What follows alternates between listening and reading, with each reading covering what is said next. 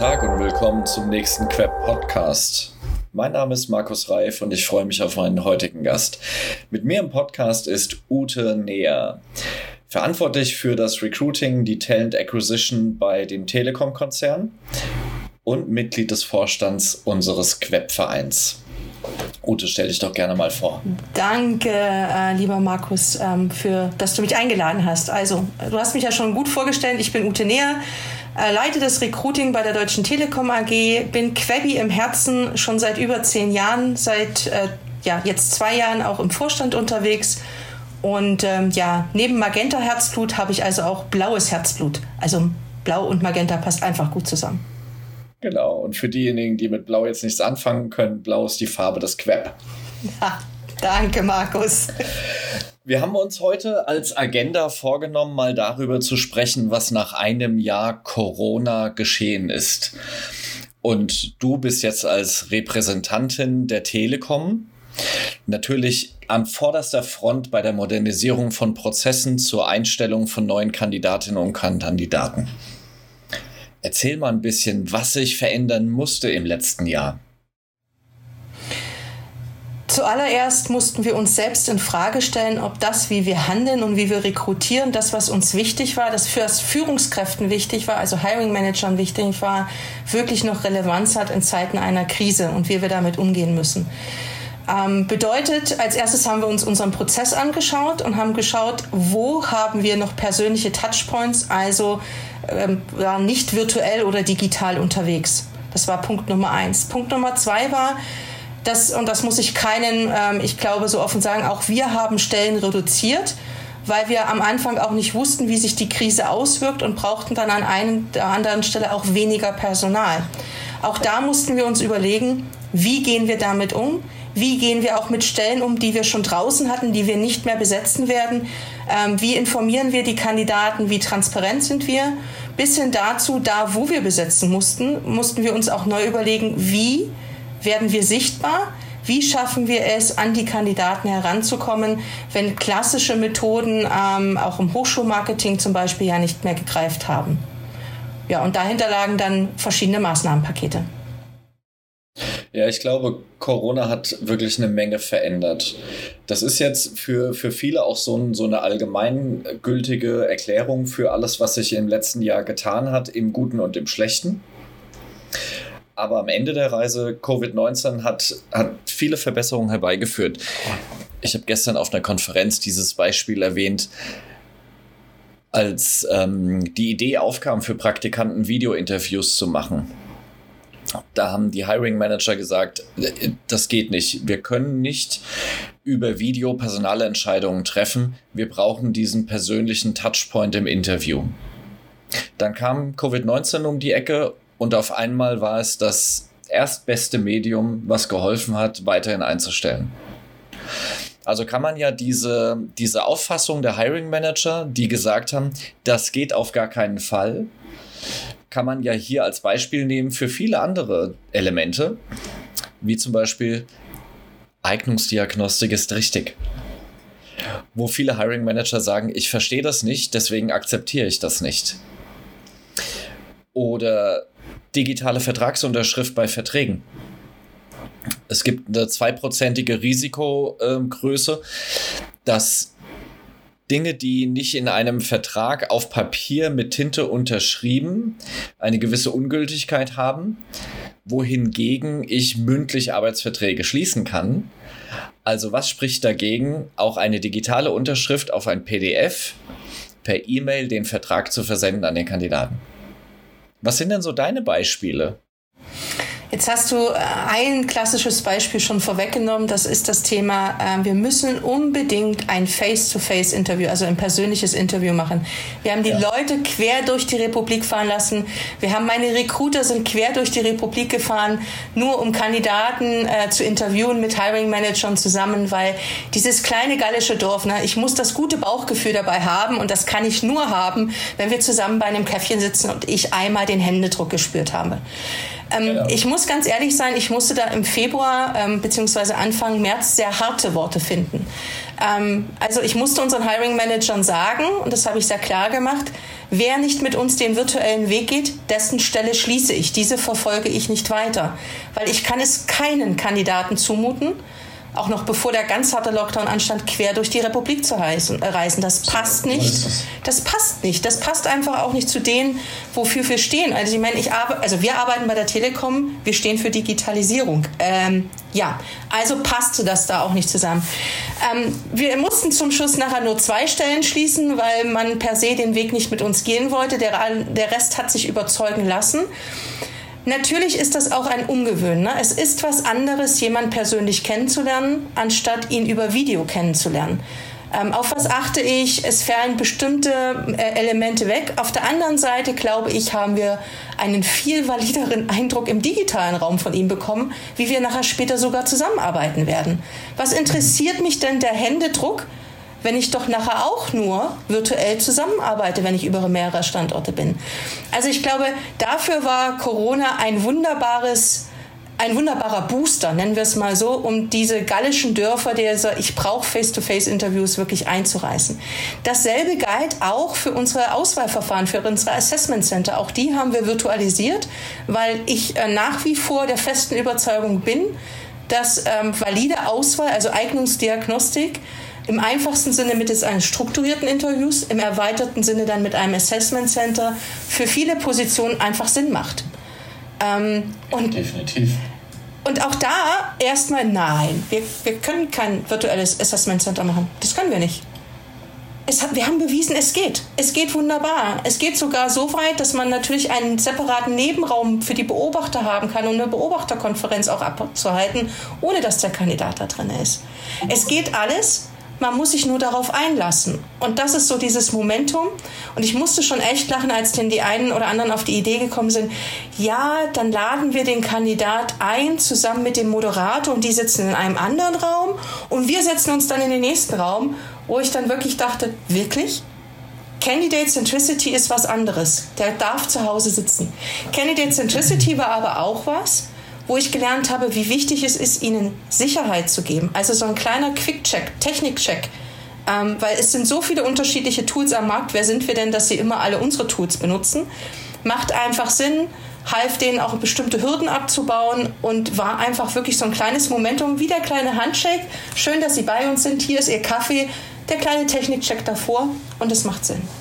Also, das war so für mich das größte Lernen. Man muss alle mit auf diese Reise nehmen.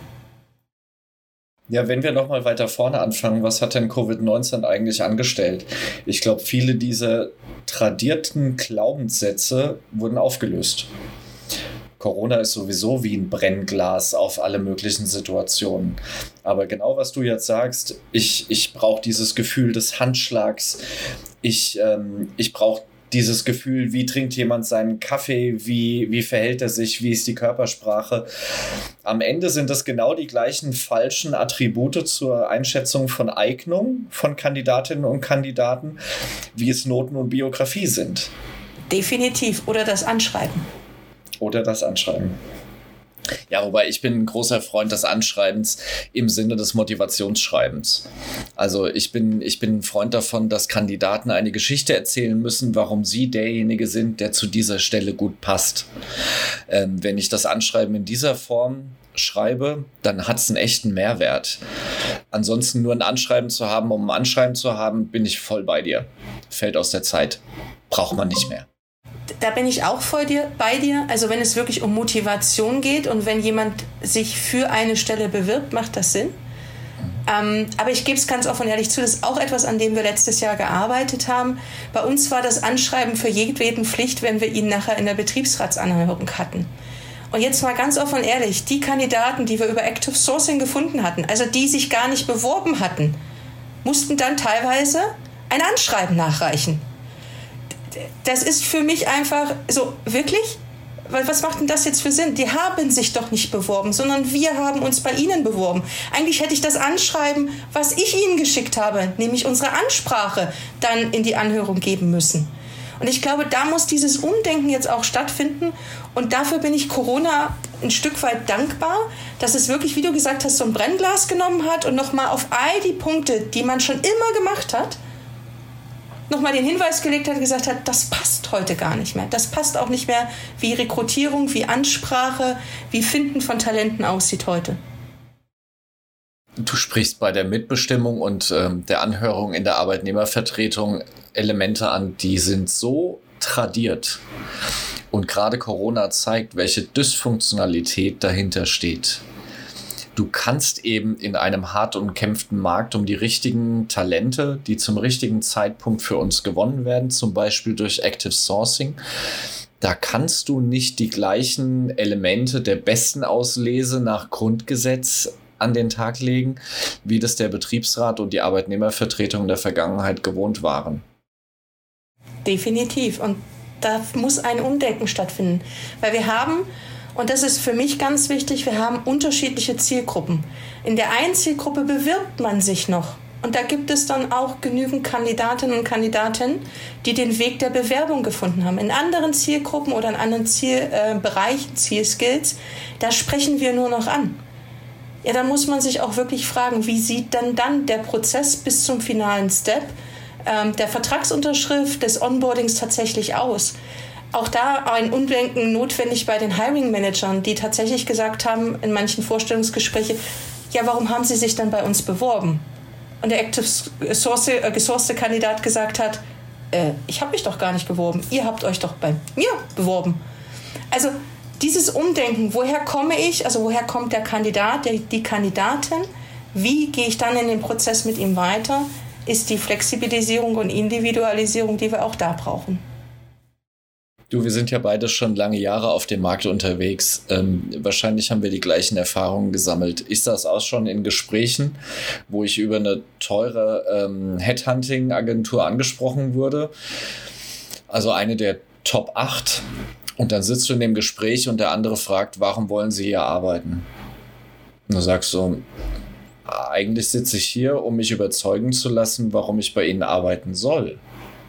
Also Sie haben jemanden beauftragt, mich anzusprechen. Da sieht man, welche tradierte Perspektive auf diese Bewerbungsverfahren noch existiert.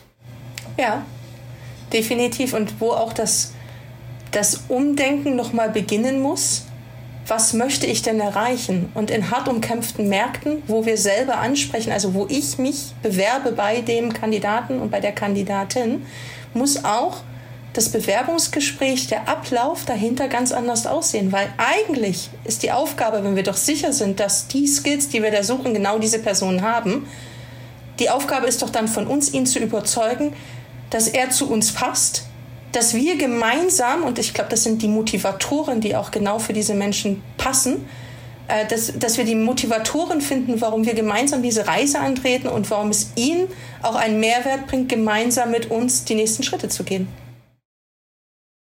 Weißt du, in diesen Change-Prozessen gibt es ja oft die Frage an Kolleginnen und Kollegen, die jetzt im Recruiting arbeiten, was ist deine Verantwortung? Und äh, wenn du die Leute dann reden lässt, dann äh, minutenlang füllende Inhalte, was die Verantwortung ist. Und wenn man sagt, bring es mal auf den Punkt in einem Satz. Was ist deine Mission? Da, da, bekommst du keine klaren Aussagen. Ähm, ich habe bei diesen Change-Prozessen immer versucht, den Leuten eine Mission mitzugeben. Deine Verantwortung ist es, Menschen zu begeistern, hier arbeiten zu wollen die unterschreibe ich 100 Prozent. Und wir, also gerade Hiring Manager haben ja oft so diese Attitüde, wenn der Kandidat nicht durch den Reifen springt, verdient er es nicht hier zu arbeiten. Und ähm, so der Überbegriff über dem, was wir beruflich tun, liebe Ute, Talent Acquisition, Recruiting, Employer Branding, wie immer du es beschreiben möchtest. Wir möchten die erste Wahl für die Talente sein, die wir im Prozess haben. Und wir wollen die beste Candidate Experience liefern. Am Ende begeistern wir Menschen, bei uns arbeiten zu wollen. Und genau diese Attitüde lassen Hiring Manager komplett außen vor. Und meine Hoffnung ist, dass gerade Corona dort ein bisschen Aufklärungsarbeit zeigt, weil Kandidaten momentan auch Fragen stellen wie, äh, kann ich denn eine Probezeit gekürzt bekommen? Ich möchte zum jetzigen Zeitpunkt mich nicht dem Risiko einer Probezeit aussetzen. Oder sie stellen Fragen, äh, wenn ich zu ihnen komme, ähm, welche Möglichkeiten gibt es dort, meine Karriere in diese und diese Richtung zu treiben? Und es gibt viele Kandidaten, die sagen, hört sich spannend an, aber zum jetzigen Zeitpunkt möchte ich nicht wechseln. Mir ist das Risiko momentan nicht genehm. Und die Hiring Manager sitzen da und sagen, verstehe ich nicht. Ich bin doch der geilste Typ in meiner Fachlichkeit. Warum will der jetzt nicht zu mir kommen? Man kennt mich im Markt. Warum will der nicht für mich arbeiten? Und ähm, ich habe die Hoffnung, dass das uns ein bisschen dabei hilft, die gute Candidate Experience zu liefern in der Zukunft. Äh, definitiv. Und vor allen Dingen lernen Sie jetzt auch nochmal und lernen es auch ganz bewusst kennen, was eigentlich alles dazugehört, jemanden für einen Job zu begeistern. Ja, auf der einen Seite ist es der Job, die Aufgabe, äh, das Thema. Vielleicht auch das Umfeld, das Team, wenn es für etwas steht im Markt. Ja, das ist richtig so. Aber auf der anderen Seite geht es auch um die Handwerkszeug, um, das, um die Kultur des Unternehmens. Es geht um, die, um den Arbeitsplatz, wie ich den gestalte, welche Freiräume ich habe. Und das äh, sind Fragen, die jetzt viel selbstverständlicher gestellt werden. Auch wenn ich tatsächlich immer noch sehr schmunzeln musste, wie stark die Suchanfrage für Homeoffice gestiegen ist, auch auf den Jobboards. Ja. Ähm, das zeigt, dass ähm, wir davor eigentlich zwar immer schon von einem Arbeitnehmermarkt gesprochen haben, aber wir tatsächlich noch gar nicht beim Arbeitnehmermarkt angekommen waren. Ähm, jetzt bewegen wir uns dahin. Und ich bin froh, dass wir auch diesen Weg jetzt gemeinsam gehen. Am Anfang der Krise tatsächlich war ich ein bisschen ähm, schockiert über manches Mindset, was ich da wiedergefunden hatte, weil wir hatten natürlich auf einmal mehr Bewerbungen, weil natürlich weniger Jobs verfügbar waren. Und ein nächstes Phänomen, was ich ähm, gesehen hatte, ist, wir hatten auch viele, die vorher in Freelancer-Tätigkeiten unterwegs waren, die sich auch auf unsere Jobs beworben haben. Das heißt, am Anfang der Krise war erstmal das Gefühl da, oh jetzt, aber jetzt kann ich mir alles wieder aussuchen und jetzt bin ich einfach der King. Das hat sich dann aber relativ schnell im April, Mai schon wieder gelegt gehabt. Da hat man dann die Vorsicht schon gemerkt, die du gerade eben angesprochen hast. Und äh, jetzt haben wir, ich glaube, mehr wie sechs Monate schon Zeit gehabt, um wirklich nochmal zu lernen, auf was es wirklich den Zielgruppen ankommt, den Menschen ankommt. Ja, und ich erinnere mich jetzt an einen Austausch, den wir innerhalb des Queb hatten mit Trendens. Robin Uller hatte dort ähm, interessante Fakten präsentiert. Eine davon war, dass die Bedeutung des sicheren Arbeitsplatzes wieder in den Perspektiven für die Entscheidung zu einem Arbeitgeber deutlich gestiegen ist. Das sieht man auch an Universum, einem der anderen Anbieter für gute Befragung. Ähm, dort ist der öffentliche Dienst in der Bedeutung und der Wichtigkeit wieder gestiegen. Äh, und hinter dem öffentlichen Dienst steht natürlich Arbeitsplatzsicherheit. Das ist auch was, was sich jetzt in der Krise, so muss man es ja sagen, wirklich gezeigt hat. Dieses Sicherheitsgefühl spielt bei vielen von uns einfach eine ganz, ganz wichtige Rolle. Und das ist ja auch normal. Wir tragen ja auch Verantwortung. Wir tragen Verantwortung für Familien, wir tragen Verantwortung für unser Umfeld. Und all das basiert nun mal auch darauf, dass ich ja diese Verantwortung auch wahrnehmen kann bis dahin, dass ich meine Miete bezahlen kann. Und dann ist es doch auch völlig normal, dass der Punkt Sicherheit, Arbeitssicherheit wieder nach oben geht und einfach eine ganz andere Bedeutung erfährt. Und auch dem, ja. finde ich, müssen wir Rechnung tragen. Für mich ist das Paradoxon am Ende der Reise, dass die Loyalität zum ersten Arbeitgeber bei Trendance und Universum mit 550 Tagen angegeben wird. Das heißt, Menschen steigen in den Beruf ein, also Akademiker, steigen in den Beruf ein mit einer Perspektive, sie bleiben dort anderthalb Jahre auf dem Job. Das heißt nicht immer, dass sie einen Arbeitgeber wechseln, aber sehr oft ist das ja, ist das ja der Fall. Ähm, so, wenn aber in einer Krise die Arbeitsplatzsicherheit in der Bedeutung nach oben steigt, die Loyalität sich aber nicht verändert, sagt das eigentlich eine Menge aus über das Risikobewusstsein der deutschen Gesellschaft definitiv. Und für uns ist das Learning daraus, dass Menschen nicht mehr fest auf einen Job für lange Zeit bleiben wollen. Das heißt, gerade in großen Unternehmen müssen wir unsere Hausaufgaben machen und ihnen auch Perspektiven anbieten. Denn man muss ja nicht zwingend seinen Job wechseln, also seinen Arbeitgeber wechseln, um, sein, um einen neuen Job zu machen, sondern man kann das auch im Unternehmen tun. Und das ist auch ein Punkt, der häufig vernachlässigt wird.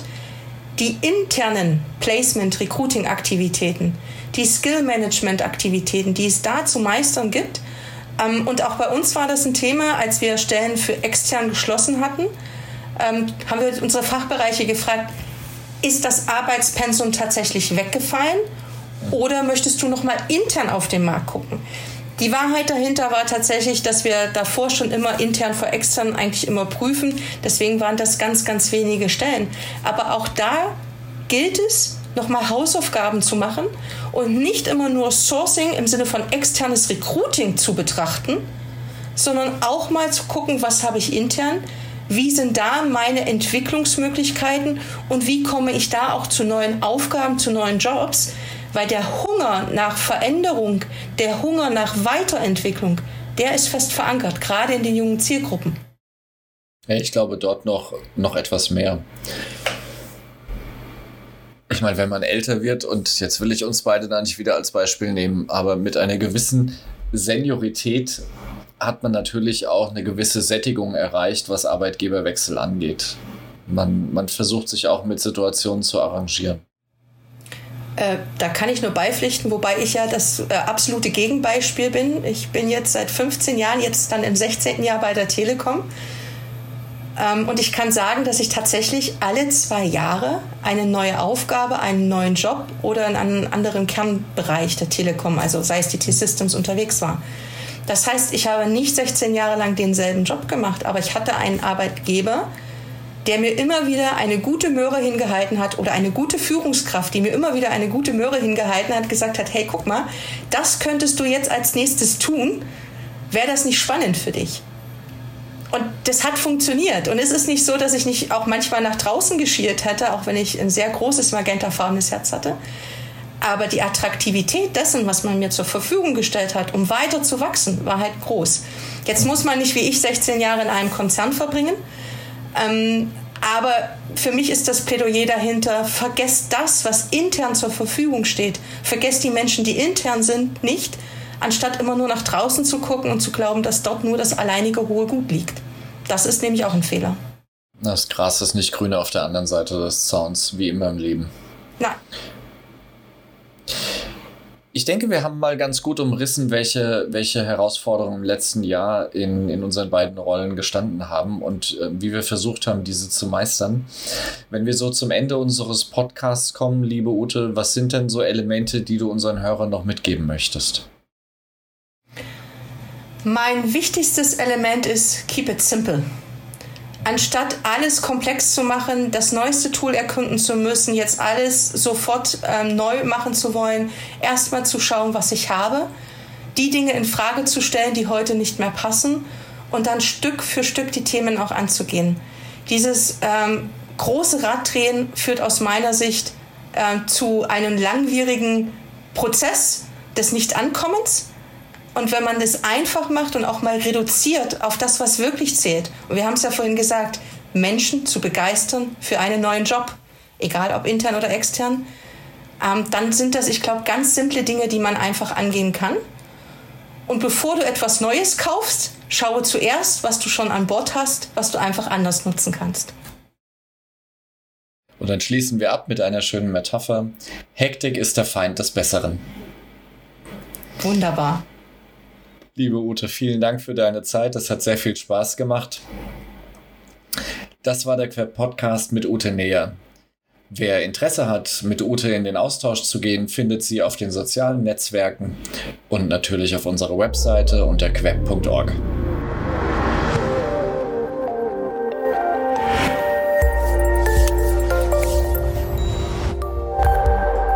Das war ein weiterer Queb Podcast. Den Queb, Bundesverband für Employer Branding, Recruiting und Personalmarketing, finden Sie nicht nur in den üblichen Podcast-Kanälen, sondern auch über unsere Website www.queb.org. Vielen Dank fürs Zuhören. Ich verabschiede mich, Ihr Markus Reif und der Queb Quality Employer Branding.